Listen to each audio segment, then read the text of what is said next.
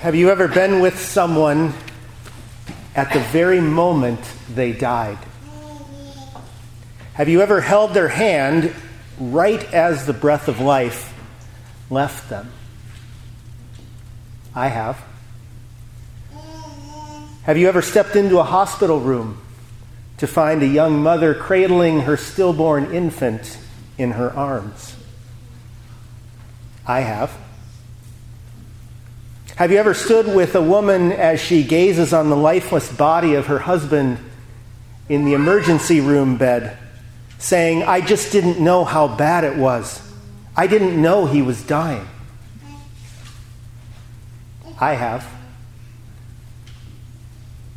In moments like these, it can be very difficult to hold back the tears. Sometimes I didn't even try.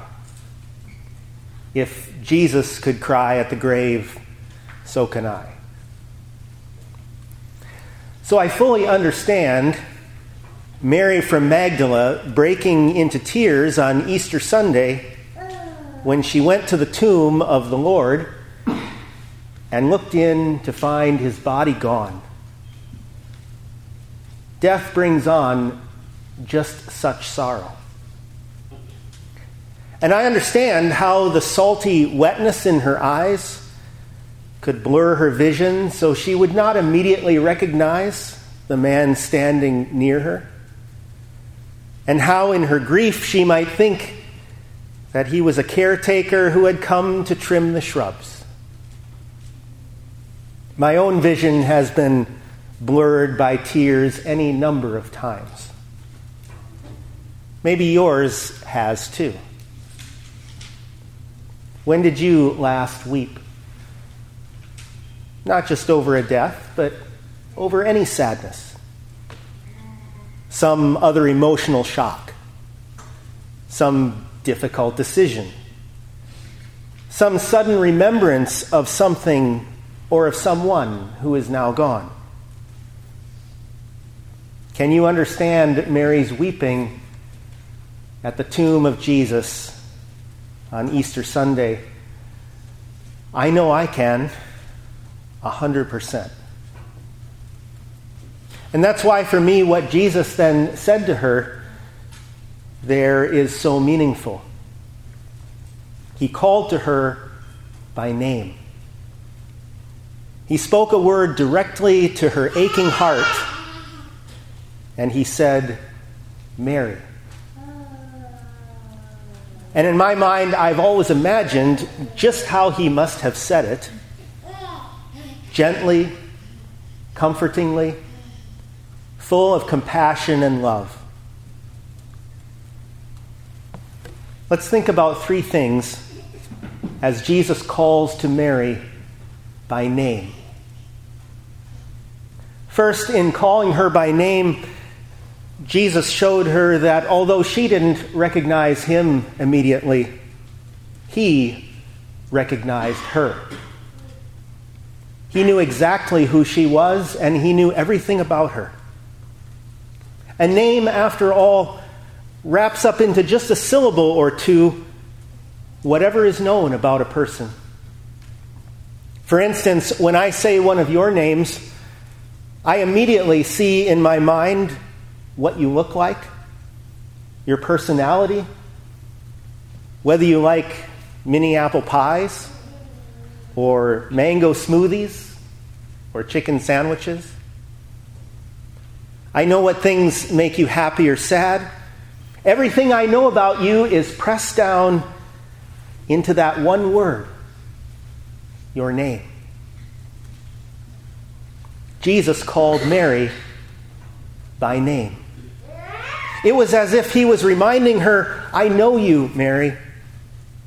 I know everything about you. I know why you are here.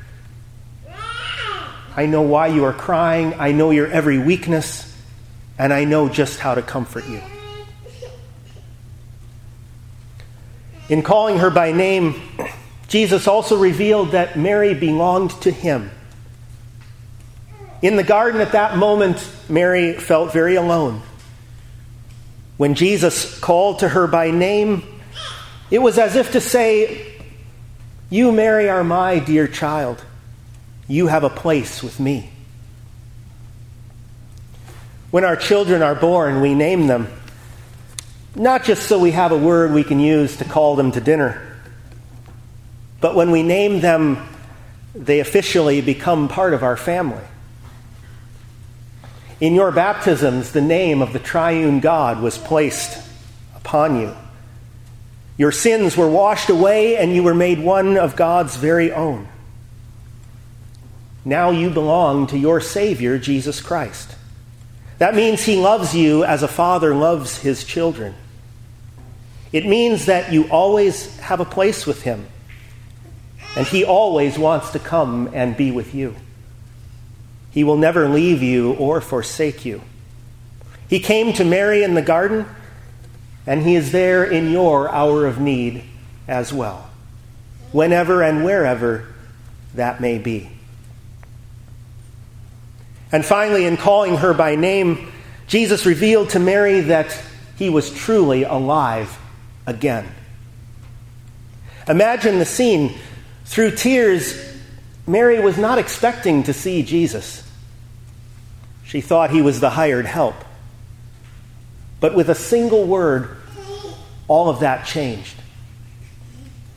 This man knows my name, Mary realized. What local gardener would know that? This has to be Jesus. This has to be the one I know and love. This is the one who was crucified, and now he lives. She turned toward him and cried out in Aramaic, Rabboni, which means teacher. He is risen. He is risen indeed. There is nothing he cannot do. Now replace Mary's name with yours. The next time you are crying, open your ears and listen.